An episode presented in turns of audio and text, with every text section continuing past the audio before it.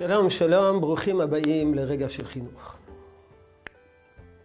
מגיפה לא הייתה דבר נדיר בעולם העתיק, בתקופת המקרא. לכן עולם המקרא מתאר מגפות. העונשים, התוכחות, מתארות מגפות. המגפה העיקרית בזמן העתיק זה הדבר. וייתכן שהמילה דבר שמופיעה בתנ"ך היא שם קוד לכל הנגיפים, לסוגיהם ולגווניהם. כאשר הנגיף המרכזי בעולם העתיק היה הדבר. לא רק המקרא עוסק במגפות, אלא גם חז"ל עוסקים במגפות. במסכת תענית, הגמרא דנה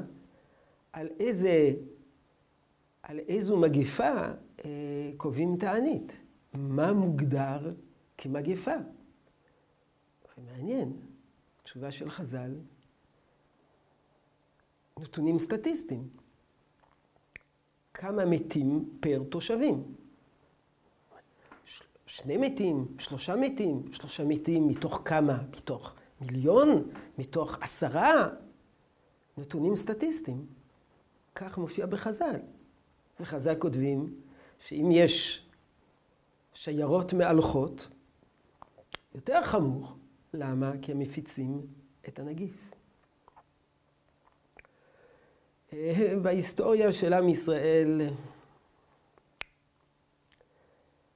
המגפות בתקופת הגלות לא בישרו טובה. לא רק בגלל עצם המגפה, אלא בגלל שהאשימו את היהודים בהפצת הנגיפים. המוות השחור, דבר, במאה ה-14, שכילתה 1/4 מאוכלוסיית אירופה. משהו נורא ואיום. 10 מיליונים מתו כתוצאה מן המחלה. והאשימו את היהודים, ועשו פרעות ביהודים, והרגו אלפי יהודים, העלו אותם על המוקד. כך שמגפה, מעבר לפגיעה הרגילה, הטבעית של המגפה, של הנגיף, המגפות גם איימו עלינו איום נוסף. מגפה נוספת שמוכרת מאוד, זה החולרה, שכונה בפי חכמינו חולי רע. במקום חולרה, כ"ו-ל"ר, חולי רע, רש עין. יש מכתב מפורסם, יש רבי עקיבא איגר, שכותב לתלמידו רבי לאו גוטמכר בשנת 1831, כל מיני הדרכות. מה לעשות? כיצד להתגונן מפני החולרה, ושלא יתפשט יותר.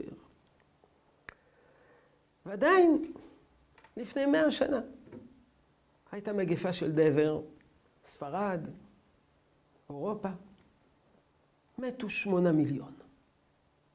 8 מיליון. אבל אנחנו חשבנו, לתומנו, שזה שייך לעבר. אנחנו, שנת תש"פ, 121, אצלנו מגפות, לא בבית ספרנו, אין מגפות.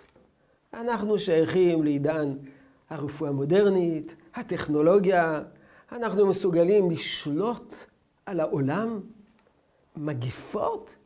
מגפה שתבוא מסין, ממרחקים? מה פתאום?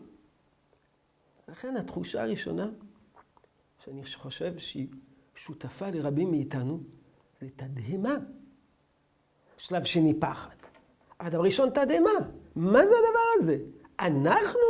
אנחנו אנשים כל כך טכנולוגיים, כל כך מסוגלים לשלוט ולכוון את העולם, מסוגלים פצצות אטומיות, לעשות דברים מהפכניים. ואנחנו פה מול איזה נגיף קטן שהתחיל באיזה בעל חיים. דרך אגב, גם הדבר מתחיל מנגיף, ראשיתו בנגיף שבבעלי חיים, ונגיף שבא מסין, ואנחנו פתאום מתגוננים, בידוד, אין חיסון, אין תרופות, בסך הכל להתמגן, להסתתר בתוך הבית, כמו מלפני 1000 שנה ו2000 שנה. אז מה אנחנו למדים? אנחנו למדים שאנחנו עדיין לא שולטים בעולם.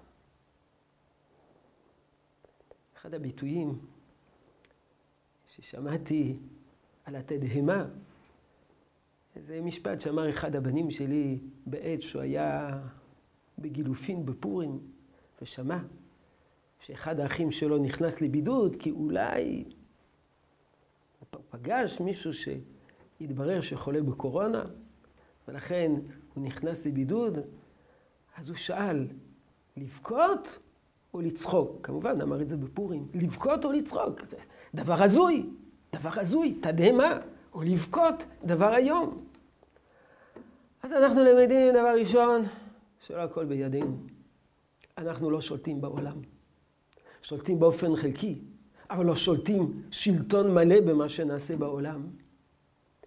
זה אולי הלימוד הראשון שהחברה המערבית, החברה הטכנולוגית, צריכה ללמוד ולהכיר בדרך הקשה מנגיף הקורונה.